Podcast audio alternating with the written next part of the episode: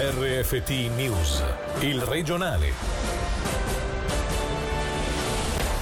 Nel 2020 in Ticino in crescita i casi di violenza domestica dei figli adolescenti nei confronti dei genitori restano stabili, quelli tra coniugi. Approvato il congedo parentale di due settimane, lo ha deciso oggi il Gran Consiglio votando il rapporto di minoranza contro l'iniziativa che chiedeva sei ulteriori settimane per le neomamme. La cultura chiede aiuto alla Confederazione sul piatto misure di compensazione complete e lo sviluppo di prospettive per il futuro.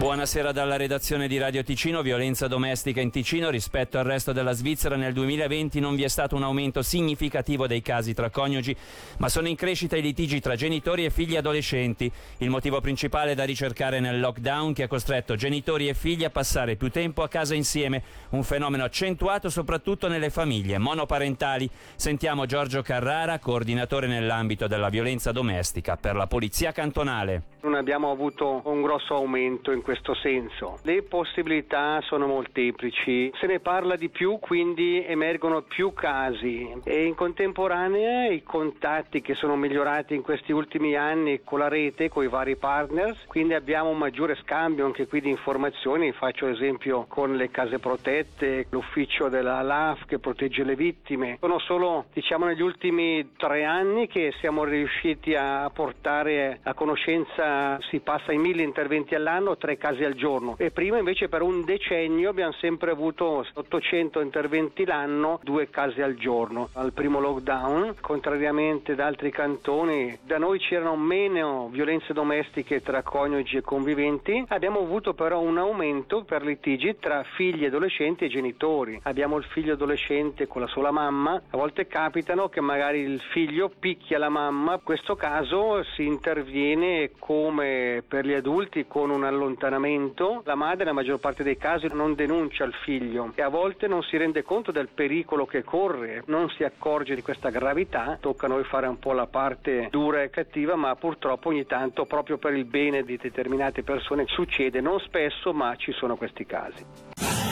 Sia il congedo parentale di due settimane in Ticino, lo ha deciso oggi il Gran Consiglio dopo il pareggio scaturito nella sessione di dicembre. Con 43 voti favorevoli e 37 contrari, i deputati hanno approvato il rapporto di minoranza presentato da Nadia Ghisolfi del PPD in risposta all'iniziativa del socialista Raul Ghisletta che chiedeva un congedo di sei settimane tutto a carico del cantone. Con la votazione di oggi si darà quindi la possibilità ai neogenitori di ripartirsi due ulteriori settimane per la cura del neonato. Sentiamo Sentiamo il vicepresidente del Gran Consiglio Nicola Pini, intervenuto questa mattina in diretta. L'ordinamento federale dice 14 settimane di congedo maternità. Abbiamo recentemente votato a livello popolare e dal primo gennaio ci sono due settimane di congedo paternità e la proposta sul tavolo dice come cantone si danno altre due settimane di congedo parentale che quindi i neogenitori possono scegliere se mettere da una parte o dall'altra, quindi o congedo paternità o congedo maternità.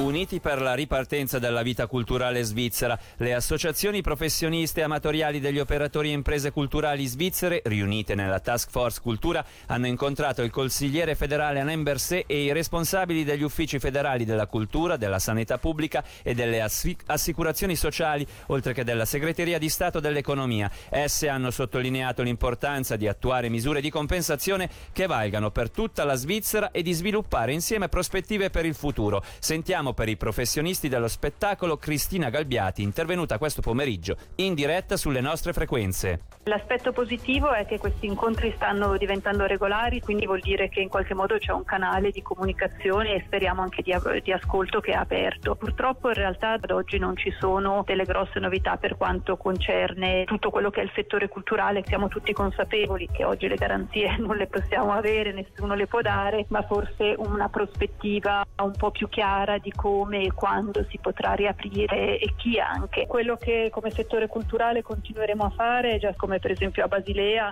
è quello di cominciare comunque a lavorare su delle ipotesi, delle ipotesi specifiche che riguardano gli specifici settori e soprattutto le specifiche realtà dei settori, perché potete immaginare che riaprire per esempio un teatro di mille posti è diverso che riaprirne uno di 50. Allora le compensazioni ci sono, sono state anche rafforzate nate nel corso degli ultimi mesi, sono compensazioni estremamente eterogenee ed estremamente diversificate, eh, ovviamente non funzionano nello stesso modo in tutta la Svizzera, ci sono davvero dei settori che sono fermi praticamente da 11 mesi, con le manifestazioni per esempio puntuali, qui si tratta davvero di avere delle persone che non stanno lavorando certo. da un tempo estremamente lungo e che hanno bisogno di essere compensate.